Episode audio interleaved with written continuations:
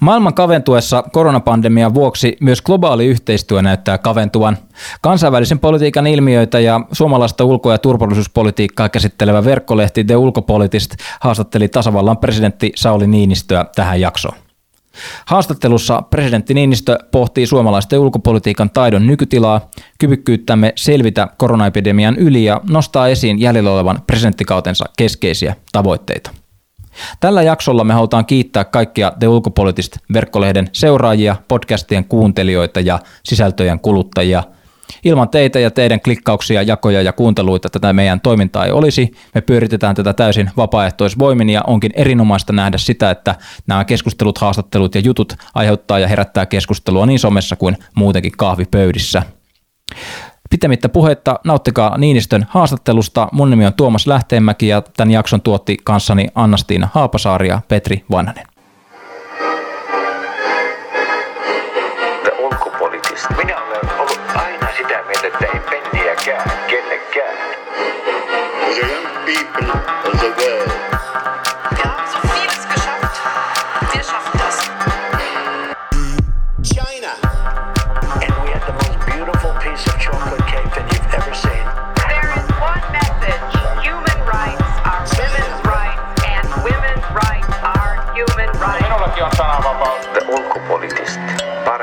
Ulkopoliittista keskustelua. Tervetuloa The Ulkopolitistin erikoisjaksoon. Meillä on hieno ja suuri kunnia saada tänään haastatella herra tasavallan presidentti Sauli Niinistöä. Oikein paljon tervetuloa tähän lähetykseen. Kiitos kovasti minulle, että mä vastaan kunnia onkin. Maailmanlaajuisesti uutisvirtaa täyttää tällä hetkellä koronapandemia ja sen laaja-alaiset vaikutukset. Saattaa kuitenkin aina välillä unohtua, että tässä taustalla vaikuttaa edelleen pitkäjänteiset megatrendit, joista ehkä keskeisimpinä voidaan nähdä ilmastonmuutoksen ja digitalisaation globaalit vaikutukset. Voidaan ehkäpä sanoa, että muutos on tänä päivänä entistä pysyvämpi ilmiö yhteiskunnissamme. Herra tasavallan presidentti, kuinka valmistautunut ja kymykäs Suomi on teidän mielestänne sopeutumaan tässä alati muuttuvassa maailmassa? Niin, todellakin alati muuttuva ja kaiken lisäksi tällä hetkellä juuri muuttumassa ehkä suuntaan, jota kukaan ei tarkoin pysty ennakoimaan. Ja minkälaisia taitoja, kykyjä sitten sellainen tulevaisuus vaatii? Tai mitkä ovat hyväksi. Luulen, että meillä on tällainen suhteellinen pienuuden etu, joka tarkoittaa sitä, että kykenemme aika nopeasti reagoimaan, siis koko yhteiskunta, reagoimaan mahdollisesti aika suuriinkin muutoksiin. Ja toisaalta sitten jo tässä nostaisin esiin sanan luottamus, jolla tarkoitan meidän keskinäistä luottamustamme, yhtä hyvin kuin sitten luottamusta, jota nautimme kyllä muuallakin. Suomalainen tunnetaan aika, sanoisinko, suoraviivaisena toimijana ja se herättää luottamusta. Mutta kaikkein tärkeintä tuolla luottamuksen kohdalla on se, että kun me luotamme toisiimme, niin me kykenemme myöskin tekemään ratkaisuja aika lailla yksituumaisesti. Ja silloin, jos joudutaan nopeasti suuntaamaan toimintaa tai olemista, niin silloin on hyvä, että on kykyä tehdä se omien keskustelujen jälkeen mahdollisimman yksituumaisesti. Miten näkisit nyt tässä kuluvassa koronaepidemia, pandemia aikana, niin kuinka tätä suomalaista luottamusta tai meidän kansakunnan luottamusta on tullut esiin? Otetaanpa nyt esille vaikka nuo meidän sairastumistilastot ja tartuntatilastot, jotka ovat ihan siitä parhaasta päästä, jos ollaan sitä mieltä, että alhaiset luvut ovat parhaita. Ja minusta se kuvastaa aika paljon nyt kyllä suomalaisten käyttäytymistä. Me olemme ottaneet tämänkin asian vakavasti ja on löytynyt sitä itsekuria tietyllä tavalla. Itsekuria suojata itseään, mutta suojata myöskin ympärillä olevia.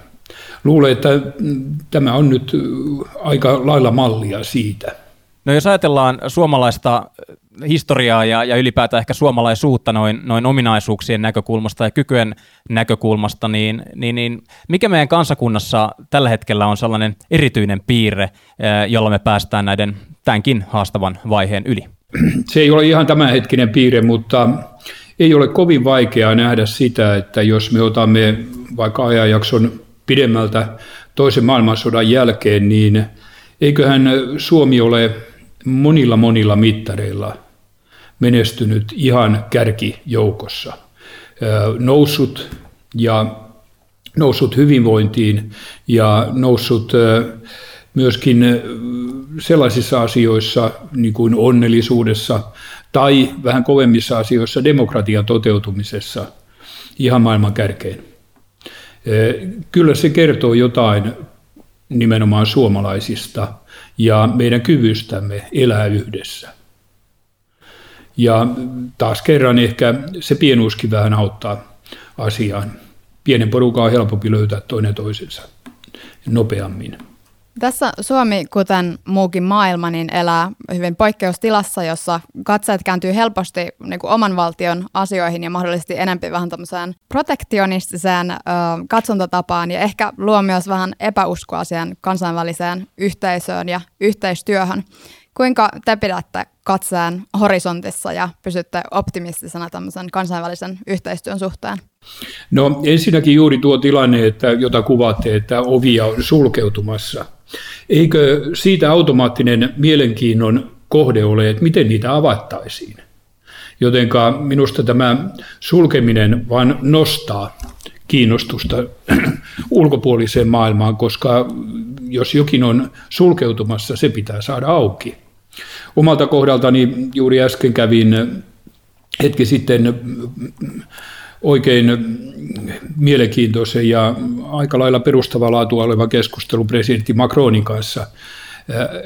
Hänhän on ollut kovin aloitteellinen muun muassa näillä P5-ehdotuksillaan. Ja myöskin tuo Ranskan Venäjän politiikka on varsin mielenkiintoista. Se osoittaa, että kyllä maailmalla toimitaan näissäkin olosuhteissa. Ja toimitaan aktiivisesti ja se on ehkä nyt enemmän tarpeen kuin aikaisemmin. Entä kuinka te henkilökohtaisesti ehkä tässä tilassa pidätte mielen avarana ja optimistisena? No, mulla on ehkä se huono hyvä tausta, että tässä virassa joutuu olemaan vähän sulkeutuneena ihan normaaliaikoinakin ja tietysti myöskin sitten vähän tarkkailukin kohteena vartioitunakin. Jotenka mä luulen, että se on helpottanut vähän tätäkin tilannetta, jossa nyt ollaan. Mutta tällaiset keskustelut, joita tavan takaa tänään näinä aikoina käydään, kyllähän ne värittävät olemista. Hieno juttu, että meillä tekniikka pelaa näin hyvin. Kuinka pitää yllä toivoa nyt tällaisessa poikkeustilanteessa? Pitää toivoa yllä sen takia, että kertoo itsellensä, että minä olen kuitenkin vahva. Pidän itseni kurissa ja löydän itsestäni täysin uusia ulottuvuuksia, mitä tiukempi paikka on. Niin jokaiselle käy. Me olemme paljon kovempaa porukkaa me ihmiset kuin itse osaamme kuvitellakaan. Jos käännetään tästä koronapandemiasta vielä vähän laajemmin kansainväliseen yhteisöön ja kansainvälispoliittisiin asioihin katse, niin minkälaisiin globaaleihin ilmiöihin ja kehityskulkuihin nyt kannattaa kiinnittää huomiota? Hyvin paljon niihin, jotka eivät välttämättä kyllä ole näkyvissä. Eli nyt on monennäköistä ennustetta siitä, että mihin suuntaan globaali geopolitiikka kehittyy ja tapahtuuko jotain myllerryksiä. On niitä, jotka näkevät aika mahdollisena aika huonokin kehityksen, että alaspäin mennään kansainvälisessä yhteistyössä. Mutta ihan samalla tavalla on sitten muistaakseni Atlantic Council ottanut esiin myöskin tällaisen renesanssiajattelun paluuta huomattavasti parempaan kuin mistä pandemian alussa lähdettiin liikkeelle. Hyvin paljon mahdollisuuksia, sen takia täytyy nyt lukea pieniäkin merkkejä. Minusta maailman uutiset ovat nyt paljon mielenkiintoisempia, vielä mielenkiintoisempia kuin jokin aika sitten, koska joutuu tietyllä tavalla hakemaan, ja se on mielenkiintoista puuhaa. Pieniäkin signaaleita siitä, että mihin suuntaan kelkka kääntyy. Mainitsit tuossa äskettäin tällaisen renesanssiajattelun, niin olisi mielenkiintoista kuulla, että miten Suomi voisi olla, tai suomalaiset voisivat olla tällaisessa ajattelussa KV-kartalla näkyvämpiä. Tässä mennään sitten aika syvälle diplomatiaan. Ehkä me elämme sellaista aikaa kovin monella alueella ja alalla, jossa tuollainen räiskyvä näkyvyys on tavallaan päivän sana. Minä en kuitenkaan oikein diplomatian saralla etenkään pienelle maalle olisi suosittelemassa sen tyyppistä.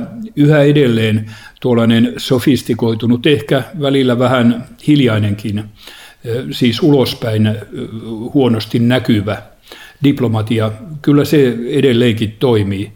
Ja erityisesti pienellä on mahdollisuuksia tuollaisessa ympäristössä toimia sillä tavalla, kun on aika vaaraton keskustelukumppani, jossa saa ehkä enemmän ulos kuin sitten ne keskustelukumppanit, jotka toisaalta kokevat myöskin toisensa kilpailijoiksi. Ja tällainen jättää kyllä Suomelle aika paljon mahdollisuuksia.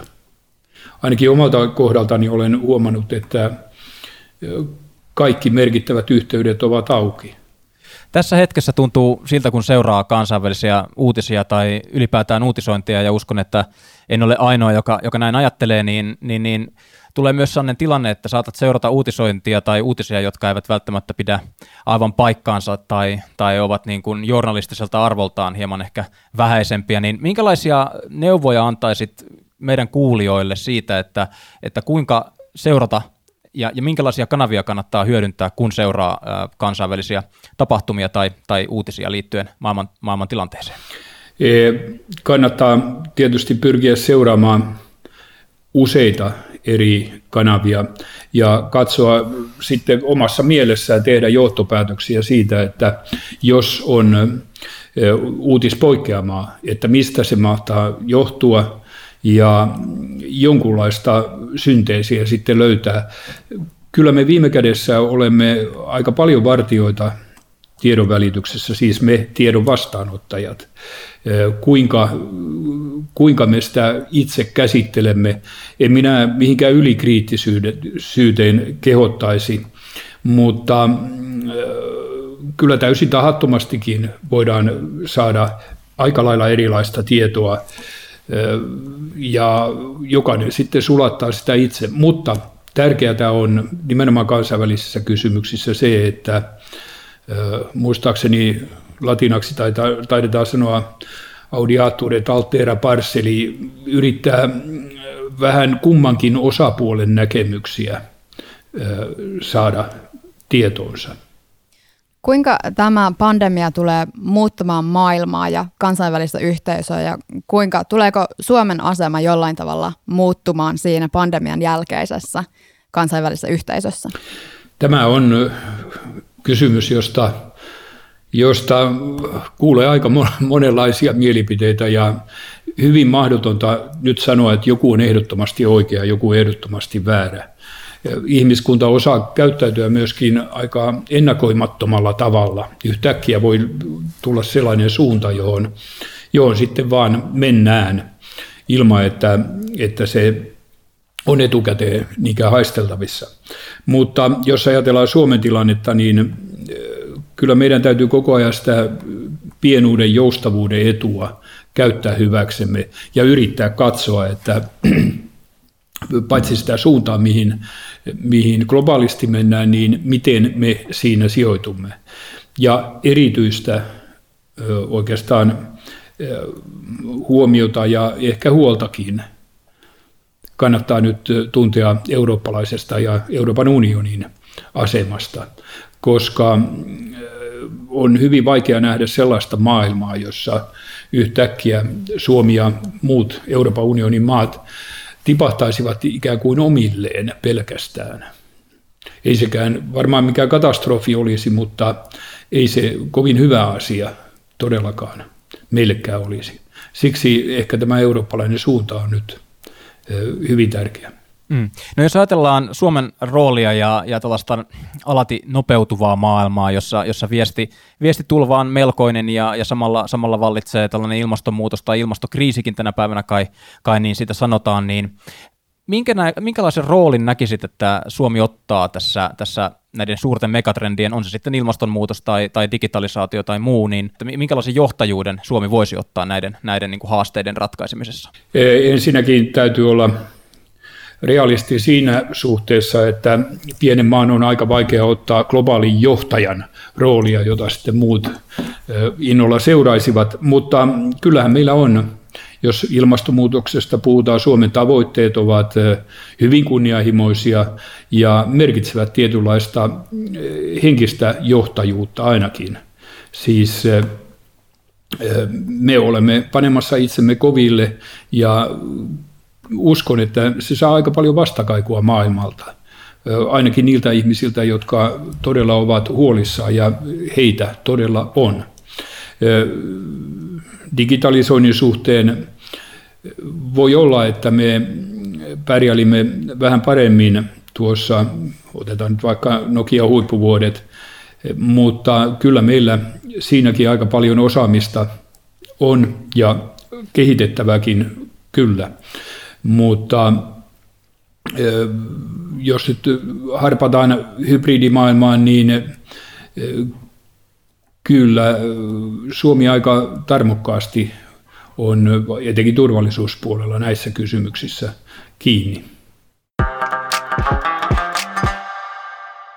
Mediassa aika ajoin puhuttaa se, että kansainvälisen politiikan osaajia ei tunnu löytyvän tarpeeksi etenkään nuorten tai sitten nuorten aikuisten keskuudesta. Ja tässä The Ulkopolitist -verkkolehden kantava ääni on se, että me kiistetään tällaiset väitteet ja ollaan sitä mieltä, että suurin osa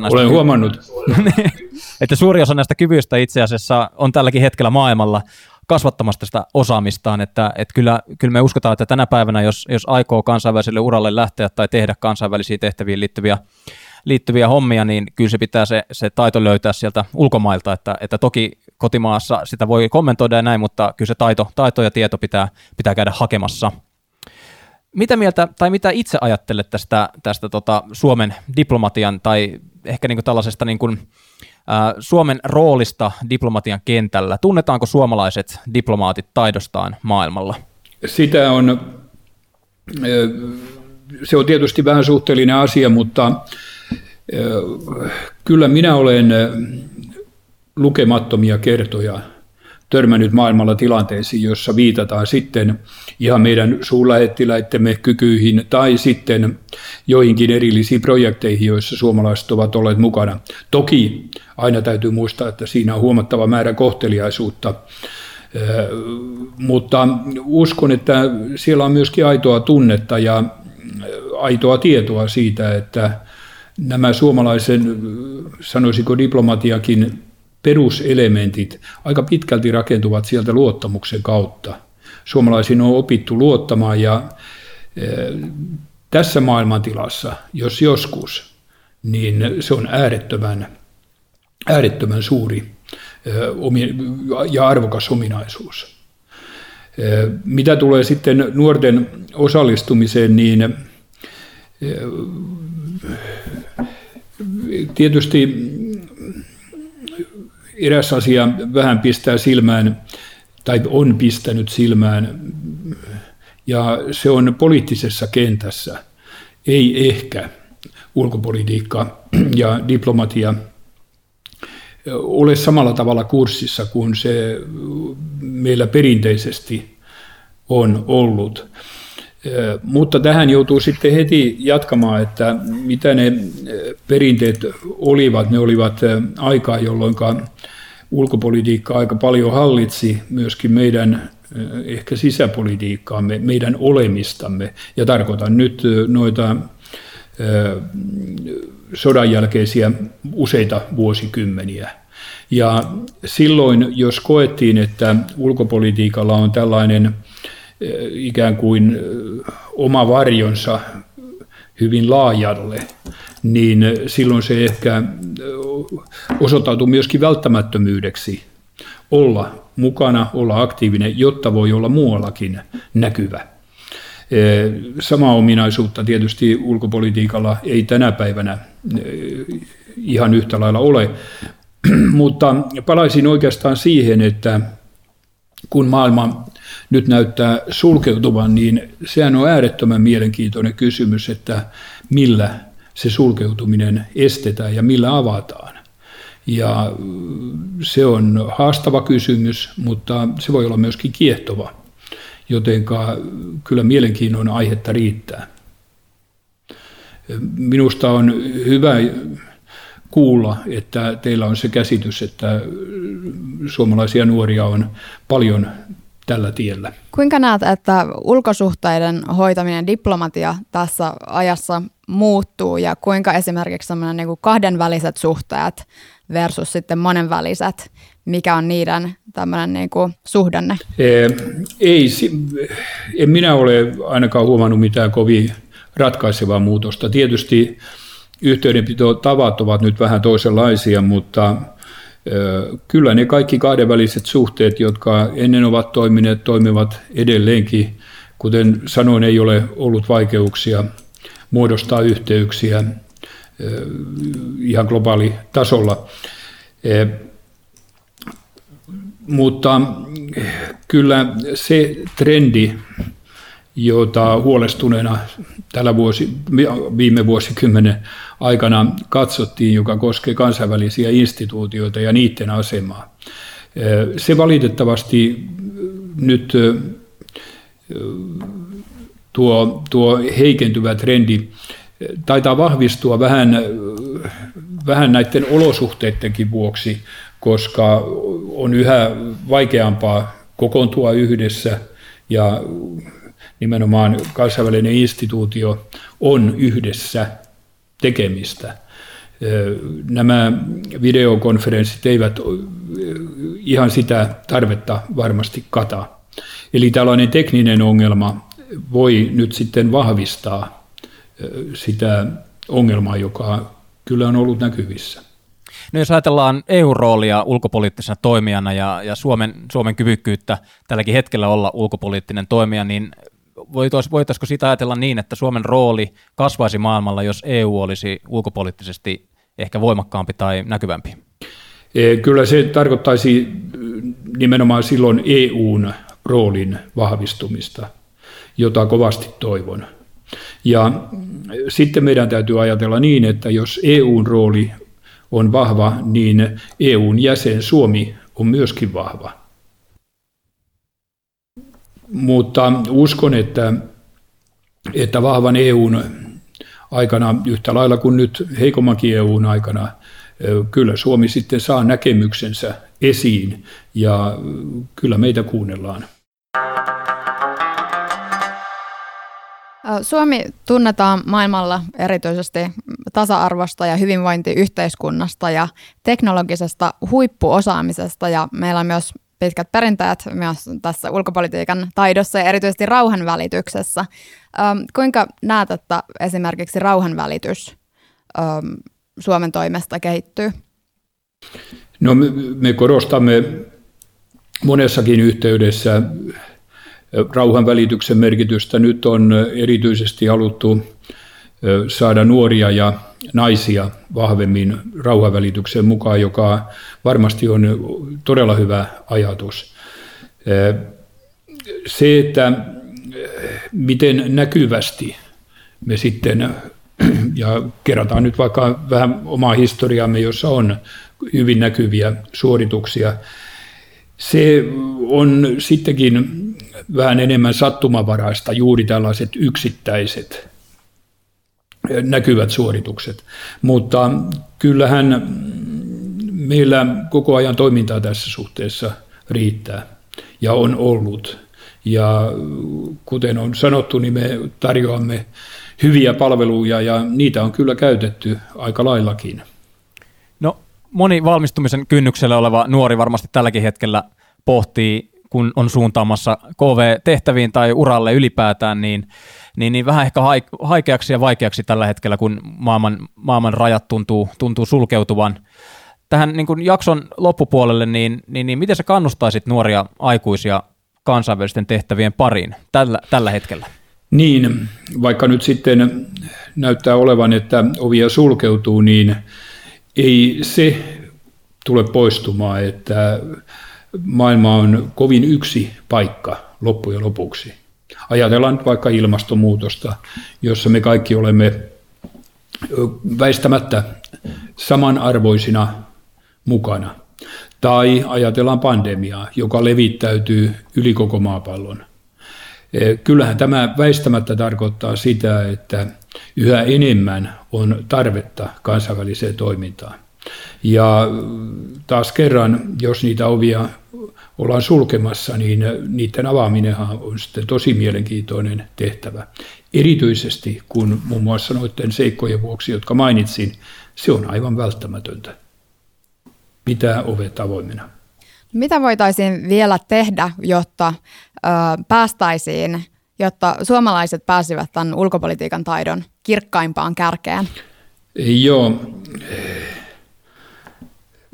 Minusta suomalaisen ulkopolitiikan pitää pyrkiä tuloksiin. Ja jos se sitten johtaa johonkin spotlightiin joskus, niin okei, mutta tulokset ovat kaikkein tärkeimpiä ja niin kuin tuossa alussa sanoin, niitä aika usein tehdään suhteellisen matalalla profiililla. Sellainen sofistikoitu toiminta, se on kuitenkin edelleenkin sitä, joka herättää luottamusta ja luottamus puolestaan voi tuottaa tuloksia. No, tavoitteista puheen ollen vielä tähän jakson loppuun. Mielellään kysyttäisiin, että minkälaisia tavoitteita teillä on loppupresidenttikaudelle? Ne tavoitteet varmasti muokkautuvat vähän sen mukaan, kunhan me näemme, että mitä kaikkea se mahtaa tuoda se loppupresidenttikausi. Minkälaisen maailmaan me päädymme tästä kriisistä. Tavoitteena on tietysti Suomen turvallisuuden takaaminen niin paljon kuin se on mahdollista kansainvälisen toiminnan puitteissa. Ja sitten kyllä minä pitäisin mielelläni tavoitteena myöskin yhteistyötä Euroopan unionin ja Euroopan vahvistamiseksi niin, että Eurooppa vallottaisi takaisin aseman kansainvälisissä pöydissä. Ja yhtä lailla tärkeää on sitten kaikki se työ, mitä me voimme tehdä, että nämä meitä suuremmat pysyisivät nyt ainakin kohtuullisessa sovussa ja pystyisivät vähän niitä aseitaankin valvomaan. Eli asevalvonnan kehittäminen on yksi tärkeä asia. Suurkiitokset ajastanne ja näkemyksistä tasavallan presidentti Sauli Niinistö ja oikein hyvää tämän kevään jatkoa tästä poikkeuslaatuisuudesta huolimatta. Joo, kiitoksia teille kovasti ja kaikkia menestystä. Toivottavasti ulkopolitiikka kiinnostaa ja diplomatia kiinnostaa ja kansainvälinen yhteistyö.